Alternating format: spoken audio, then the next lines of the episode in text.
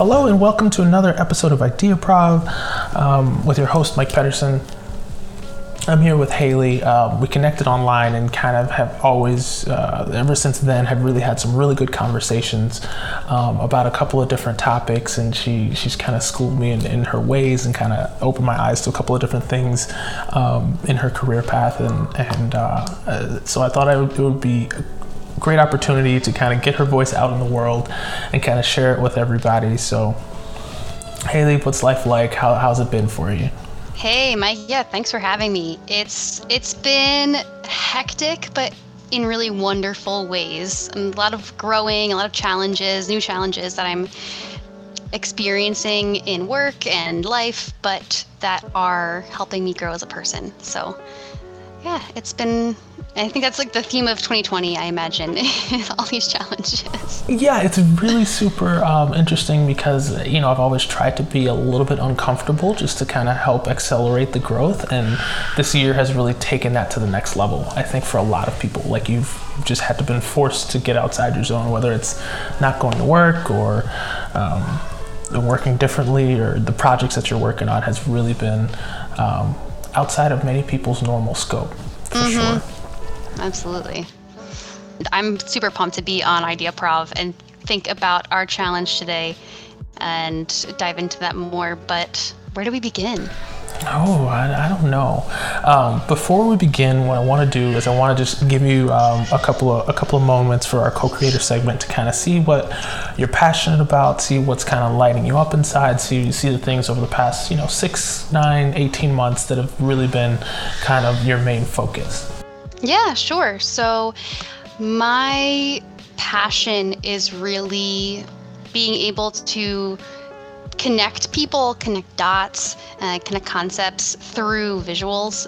I've always been a visual person, doing lots of doodling in class, uh, of course, and I, I think I found my spark and a lot of harmony when I was able to take visuals and bring them into my work because I kind of treated it as these are the doodles on the side of the page, and then this is where I take notes. But being able to express my work visually and being able to share it with other people and light up that side of their mind is something that I find really exciting and engaging. So now I work at Mural, which is a visual collaboration company and platform, and that's basically what I get to do for my job all the time is get to show people the power of visual working and thinking and then help them act, help activate that ability in their own work. So I think something that's I like what you're saying, like lighting me up or getting me really excited is how the methods to activate that thinking because a lot of people feel, oh, I can't do that, or that's for someone who's creative and I'm not creative. And really, everybody has creativity, and that's a superpower for everyone. It's just building that confidence to do it yourself and then share it with others. So, yeah, that's that's been my journey in the last last couple months, last year. Wonderful. Now, what I guess what's the um, what's the feedback people get when they kind of I guess when their eyes kind of open, when they light up, when they kind of understand things in a new way, like is it a sense of like the whole world's possible? Is are they are they fearful because they, they don't know you know what they don't know? Uh, what's what's been the what's been the reception there?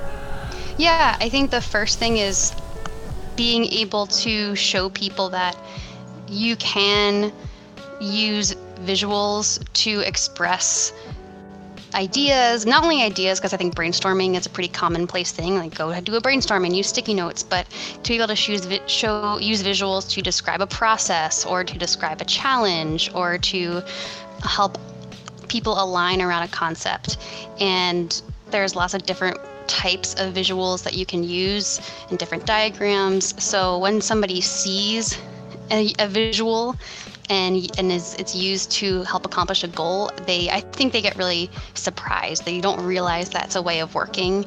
Um, and a way of connecting. It's a lot of it's also like you're not just making visuals by yourself, you're sharing them or creating with others.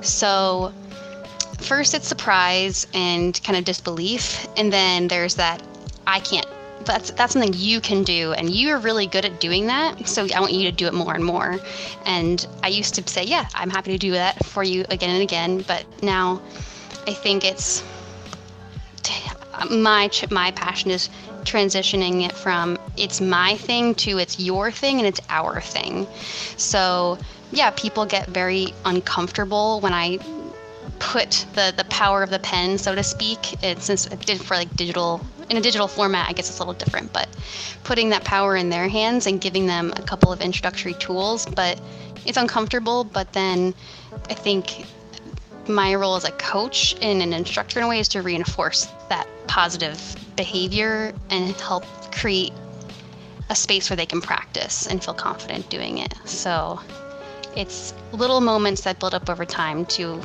then where they are able to multiply that effort and apply it and share it with others.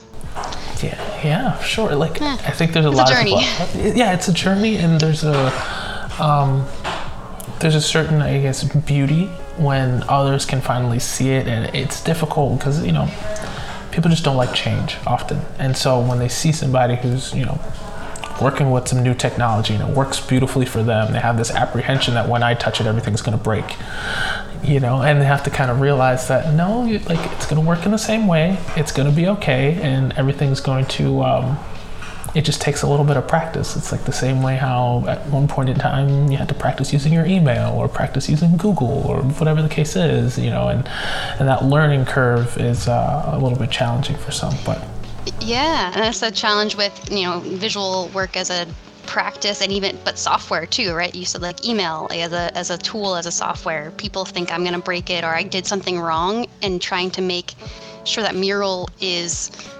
intuitive enough to where people don't feel like they're breaking it or that they did something wrong so they're not going to engage again but trying to continue to invite them back in and make that first impression really powerful so it's a very multifaceted challenge we have at Mural that's fun to figure out how to solve.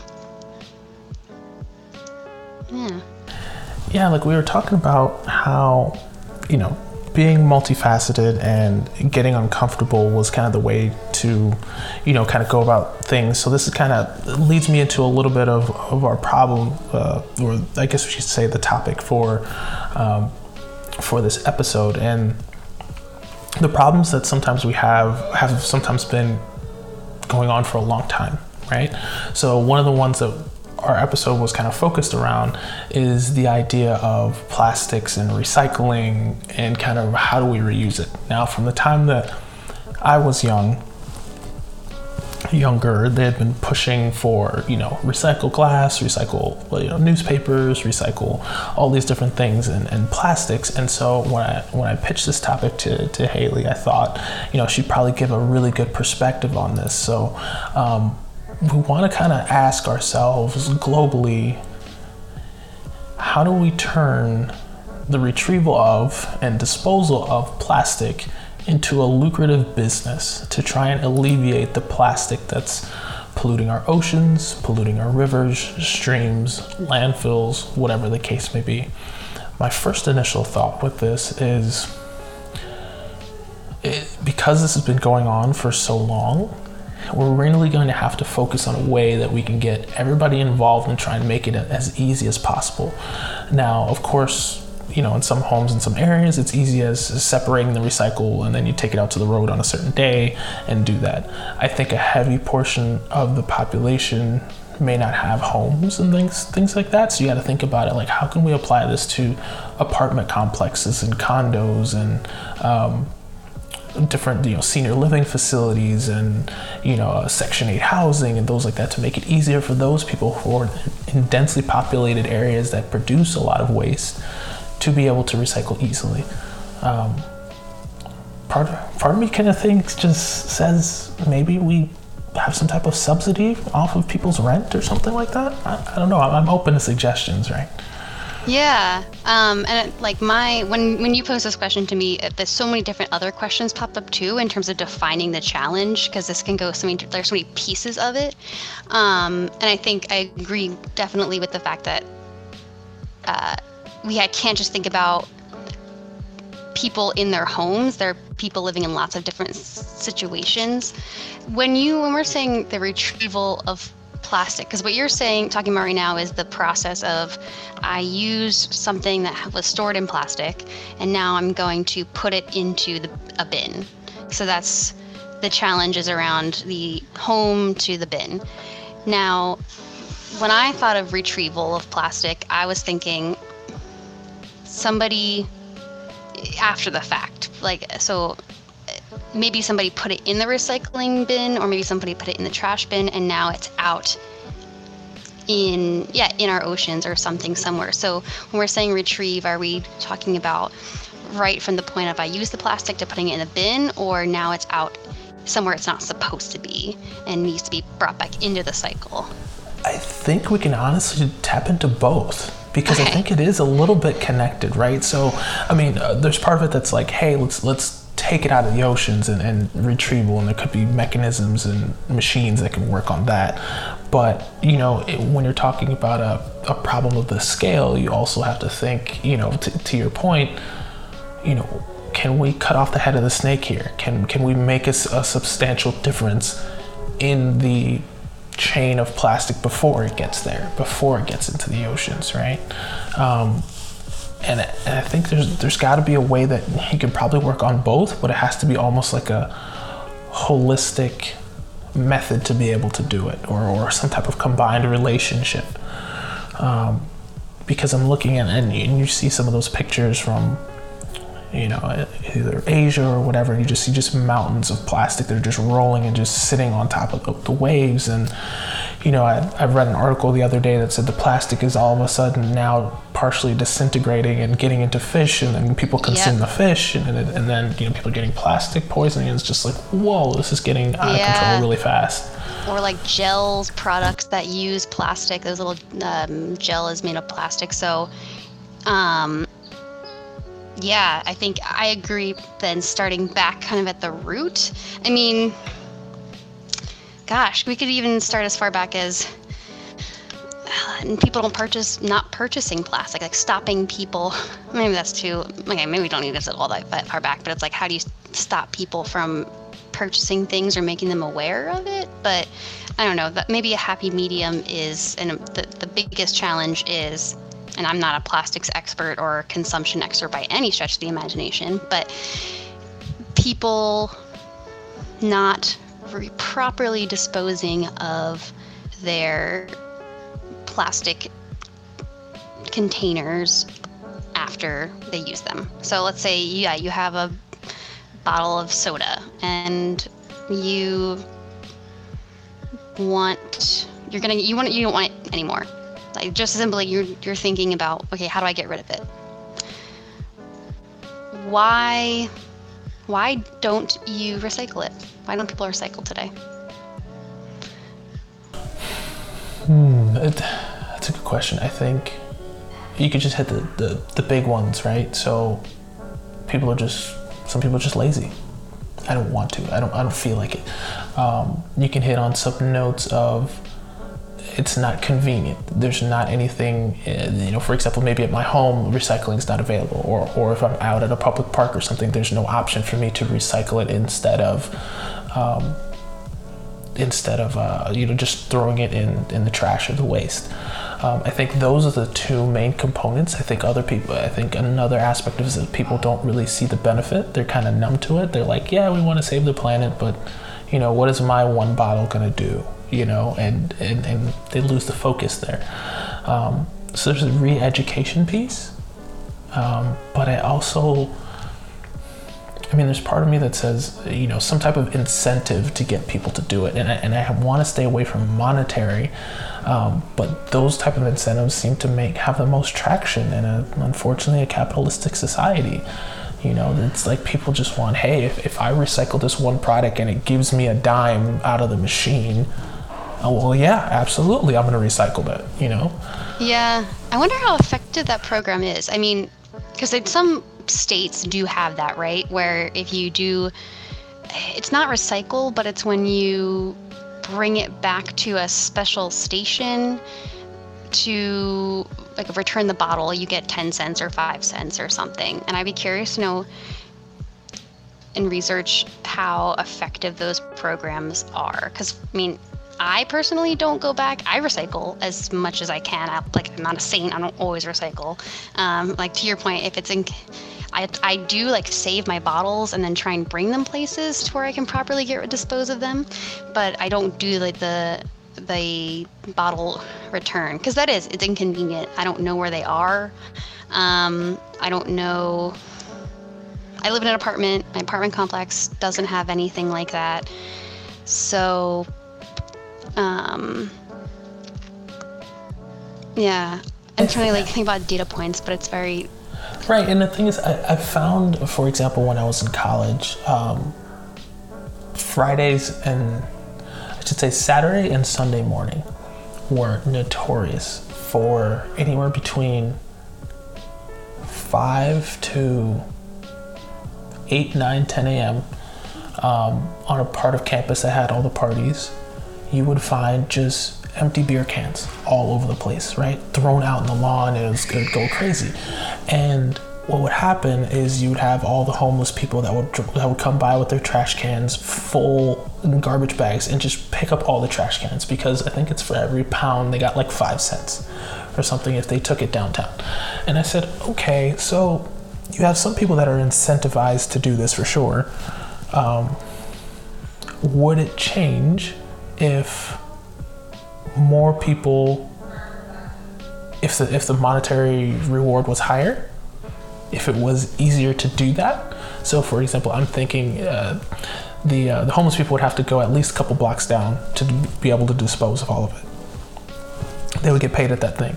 If that particular disposal center was closer to campus where the students that were drinking or were partying that evening could use it would they use it i don't know or if if instead of per pound it was five dollars for a pound of cans or plastic.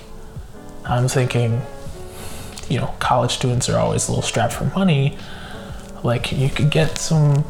I mean, I know if I was in college and strapped for money and not want to eat ramen noodles, I'll round up a, a quick pound of plastic and go have myself some Chipotle or something.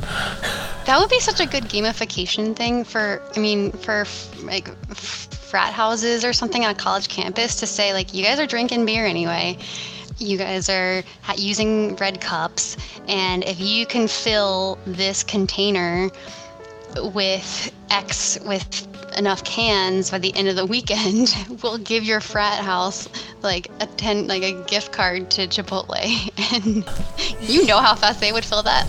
oh, like in a matter of hours. Like, and that, and the thing is, this because oftentimes frat houses have to do uh, like community service work, right?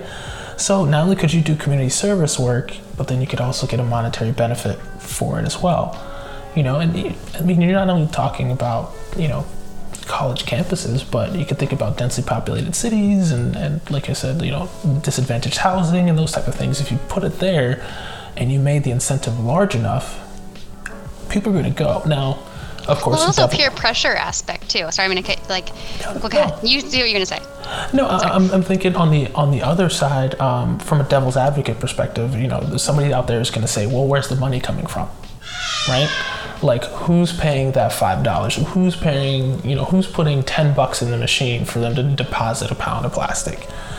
Is it waste one management? Is it the city of x? Is it the county government? Is it the, whatever. Um, hmm, and, and, and what would be in the government's interest to do that. I mean is it taxpayer money?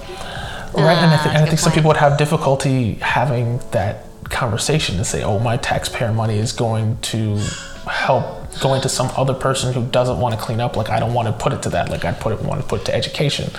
And so I think there's a there's a uh, there's a disconnect there.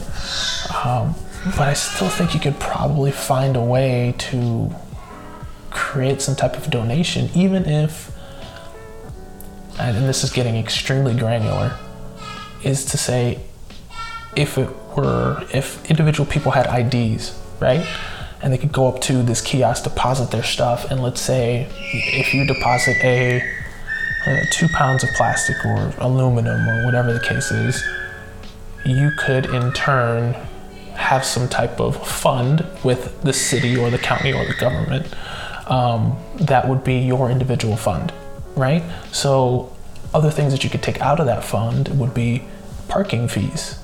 You know, if you're at a, you know, you go park in front of the courthouse or something like that, instead of having to come out with money outside of your, outside of your pocket or something like that to park instead of hitting the meter, it would just be a technological system where on the app you says, hey, from that cans I have forty dollars from the, you know, seventy bags of plastics that I returned. I don't have to pay for this, whatever, or I can pay for my parking tickets in Right. plastic.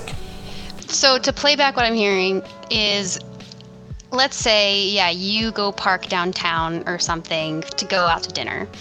And rather than saying the business you have to pay $3 for parking for 2 hours or something to say if you recycle 3 pieces of plastic, you would it would pay for your parking that would be i mean I, what i like about that like the first thing is because i think what we were talking about before is a community aspect and this is more individual which unfortunately people are just very individualistic and that would be like i get the automatic reward for that. Um, so that's really like a fascinating thing. I think you would need to get businesses to opt in. Like a part like the parking business would need to say yeah this is worth our energy and our effort you need buy-in basically from those companies in your community to do that. And and you need people to not just put random stuff in the receptacles to get there. for sure, for sure. Because people just put anything I'm not in trying there. to like poke holes in your, idea, in your idea at all. I'm like trying to like, okay, like what would need to go into that? well, no, that's um, perfect because um, uh, you know uh, to compound, I guess on that point, maybe there's some type of uh, I don't know, some type of code that goes on the plastic, or maybe the plastics are stamped with something to identify Mm. them as plastic, so not just anything can be put in there. You know, because it already comes with the little recycle symbol with the two and the three and the four in it. Yeah. So maybe if it goes through there, maybe it scans the whole bottle or the whole whatever. And so when it goes through, it recognizes, hey, you dropped off. Um, you dropped off whatever.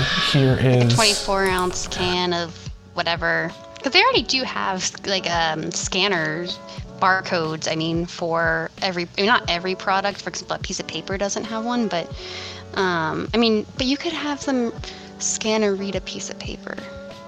Hmm.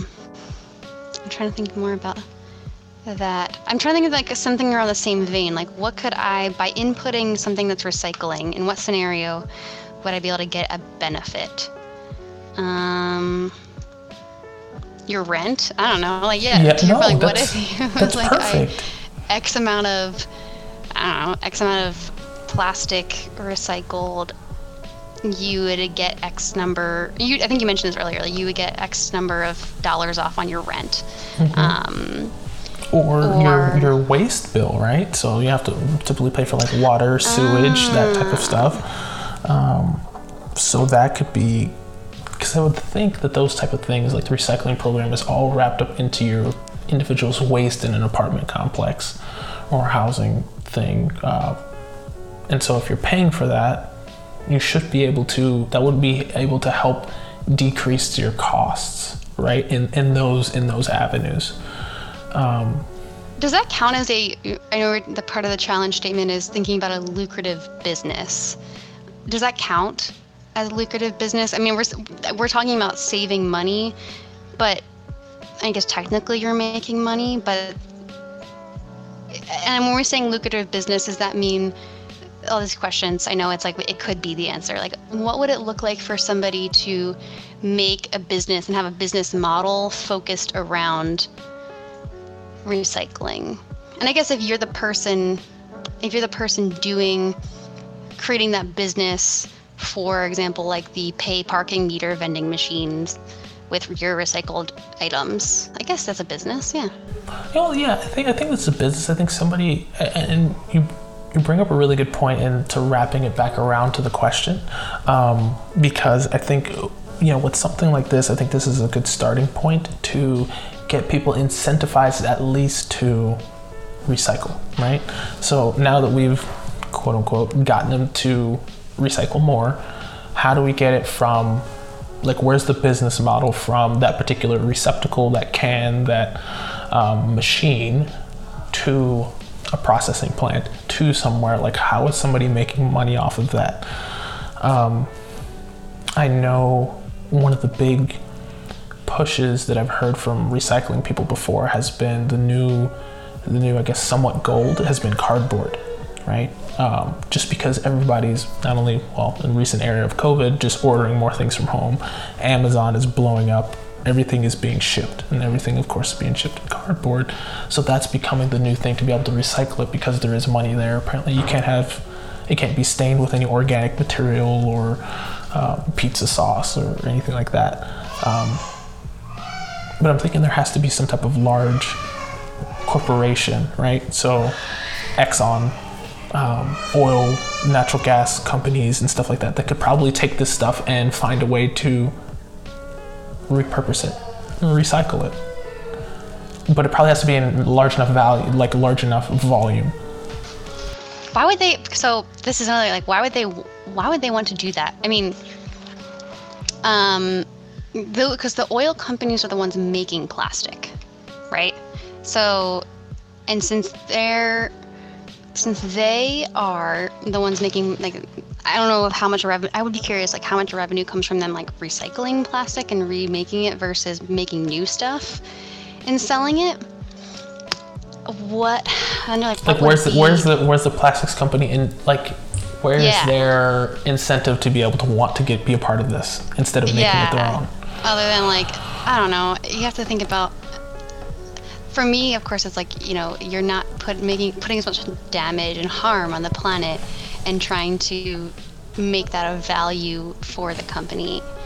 Um, but maybe no, I'm just very cynical of businesses. No, no, that's that's a that's a perfect avenue because I think there's there's an opportunity there, right? So from and I could just be a very poor businessman and CEO in this regard but I would think if I was a, if I can get, let's say I make the plastic on my own, but if somebody comes to me and says, hey, I can give you potentially more plastic to be able to reuse in your pipeline, that's going to reduce my supply costs, right? Like how much um, I'm going to need to produce. Like all of a sudden, my operations cost becomes cheaper because I have more to be able to use. And so if my operations cost becomes cheaper, even though I might still be selling at the same rate, my profits will go up. I, it is, it is, it, like in theory, it would work, right? I feel like there's a lot of different factors in there that may not. Well, also public perception. Jive. Yeah, I mean, I don't definitely don't like the plastics production side of things at all, right? Um, but I think it's also like a public perception aspect as well. If if a if a plastics company, because right now I think there was an NPR article that said, uh, I guess maybe 10% of all plastic, maybe less, in the world has actually been recycled. And being able to take that and say, you know, we are doing better, but to clean not only not only um, like take pick up that plastic, but then also to put it into reuse. I don't know. That's not a very sexy like PR campaign, but um, but to say, you know, we're building we're building a better tomorrow. Let's do that. We're building a better tomorrow by reusing plastic rather than making making it anew, and um, that's better for our planet. It's also saving you are a consumer, giving you peace of mind that every time you purchase one of our products, um, it's helping the planet. I, don't know. I just hear someone saying. yeah, I mean, it, it's it's totally plausible. Um, I'm, I'm, thinking maybe if we work backwards, right? Um, so in regards to the big manufacturers, let's say that they don't want any part of it. But if we say, if you if you are for example, I know the big one of the big terms is like carbon neutral, right? Or if you if you're if you're polluting a whole bunch of stuff, if you come up with a way to be able to remove that, um, what you call that waste once it's actually used. So let's take Coca-Cola. Nothing against Coca-Cola, but you know they go through a lot of plastic with their bottles, right? Once it's that Coke is you know consumed, that plastic goes into a receptacle, whatever, ends up in the ocean. If they are somehow involved in coming up with some type of machinery or whatever to be able to retrieve that plastic, get it out of the ocean, maybe they get some type of subsidy to say, hey, this is this is green. Maybe you get money back, right? Um, maybe you get maybe it's less taxes on your particular corporation less taxes on their corporation means that their profits are going to increase which i'm sure every corporation would love think that could potentially incentivize them to want to clean up their own mess Yeah, that's a good. So this is the kind of when we were talking earlier, when I asked earlier about which area to tackle. It's it the actual going putting it into the bin, or is it the now it's out in the oceans and out in the on the beaches, and it's it's like just these crazy landfills full of plastic that should have been recycled. Hmm. What if they did like a this is such a crazy idea, but like what if they had some sort of like annual quest I don't know to like have people go into landfills and like pick up as much stuff as they could and whoever does the most has a big prize and like makes a big game show out of it. That sounds so crazy and stupid, but I like think people would totally do that. like Yeah, a, like I an mean- amazing plastic race. amazing plastic race i like it okay amazing i'm writing this down right now Plastic like um race. you have to i feel like if they and this is not, this doesn't get to the root of the problem right which is like the plastic things but in terms of just like a quick clean up. Like how do you get people to clean up and put it in the right place? And then the whole thing could be like you pick it up and now that company gets to promote how they actually properly get rid of their um, or reuse the plastic and then it can be this whole campaign around like okay well we wouldn't have to have this race if you guys actually did it properly. And and like this is how you recycle and this whole like public education program. No, I think I think that's a great education piece because like anytime that you dangle some type of, I guess philanthropic duty with um, just monetary incentives, like this is these are why game shows are created because people like the ability to win something, you know. So if you make the prize big enough, you know, and for something like this, I'm thinking, hey, if you're a corporation or you know somebody sponsored this like Greenpeace or the Peace Corps, and says, hey, if everybody gets involved, whoever gets the most gets a you know all expenses paid trip around the world. I would think that there's some some people are to be like, nobody else is to do this, so I'm to do it, and then I'm to get a free trip around the world. Mhm. And it could be um it could even become a hackathon in a way too because what if it's not humans actually picking up but you design a machine that can do the picking up for you and the converting i mean this would take a while to figure out but like being able to design some sort of mechanism to do that and i I imagine I don't know like we're having this con- it's very meta but this conversation about plastics and making a lucrative business and saying, you know, it starts with the root and being able to make sure people are properly disposing of their plastic.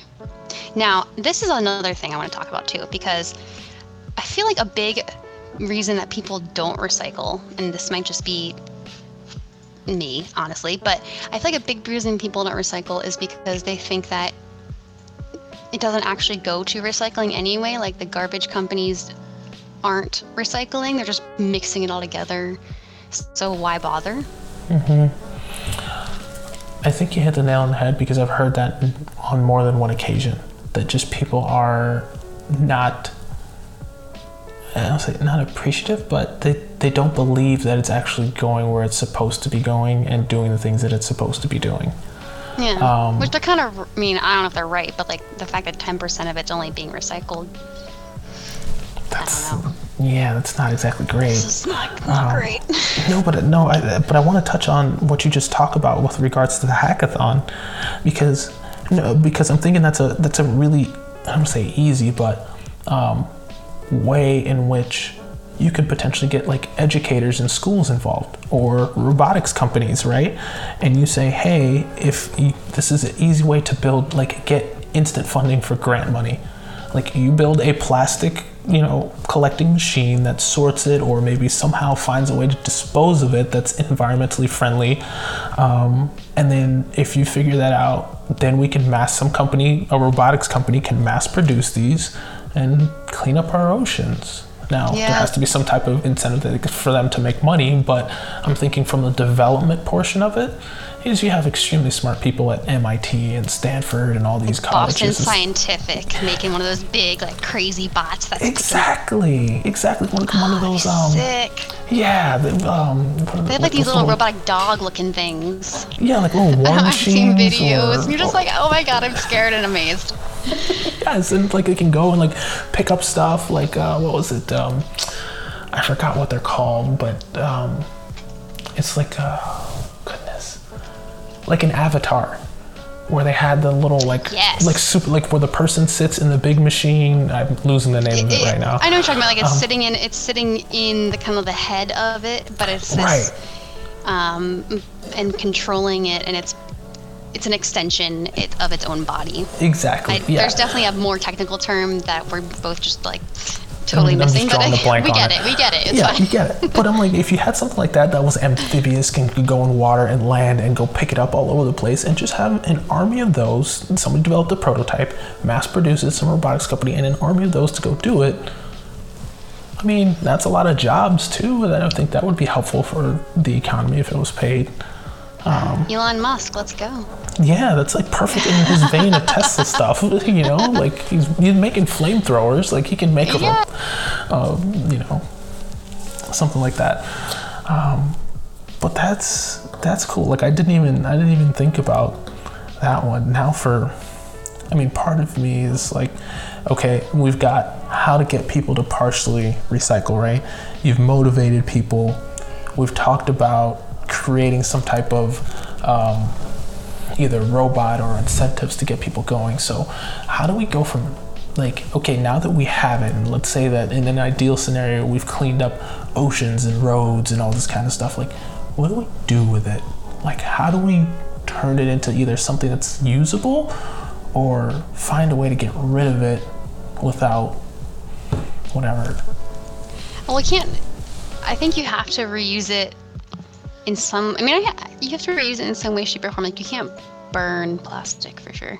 Um, I think, and to your back, like originally we were talking about making people care. It's being able to show people the value. For example, I think a lot of companies do um, like they'll remake clothes or they'll remake um, like other mat- other new products based on recycled materials. And i think it would take an investment from companies of course to think about new ways to reuse recycled plastic and materials but um, being able to make that more of a commonplace less of a novelty and more commonplace um, and making making consumers advocate for more of that. Um, if you if that makes sense um, like for example it- people i mean just if people will purchase pla- things that are made of reused plastic and that's a value to them and businesses see that people are buying more of that stuff that's plastic reused versus brand new that would i think help put it in favor Yeah, I, I think. Yeah, no, I, I think that's that's right. Um, you have to get people accustomed and partially incentivized to you know create products and buy products that are made from recycled materials. I know oftentimes when I shop, I try and find those items because even if five percent or ten percent could be or was made from an old you know tire or something like that it's 5% that wasn't before, you know, and try and kind of look at it from a positive light. Um, going back to your, you know, the disposal, I mean, one of the ones that's always played in my head for a long time, and I'm definitely not any type of chemistry major in regards to plastic or how this works, but in my mind, whenever plastic is burned, it just comes off with a little bit of soot, right? Just that that dark whatever. Um, but I said, what would happen if you burned it at an extremely high level? Right, so when it turns to like that molten, like lava type stuff, and you drop it in there, of, st- of course, some of that stuff is still going to come across. But I said, well, what happens if you try and cool that in like a large, some type of water, something or other, and so you have this soot with the water? Can we use that to somehow power something, like as a power source, like using hydraulic power?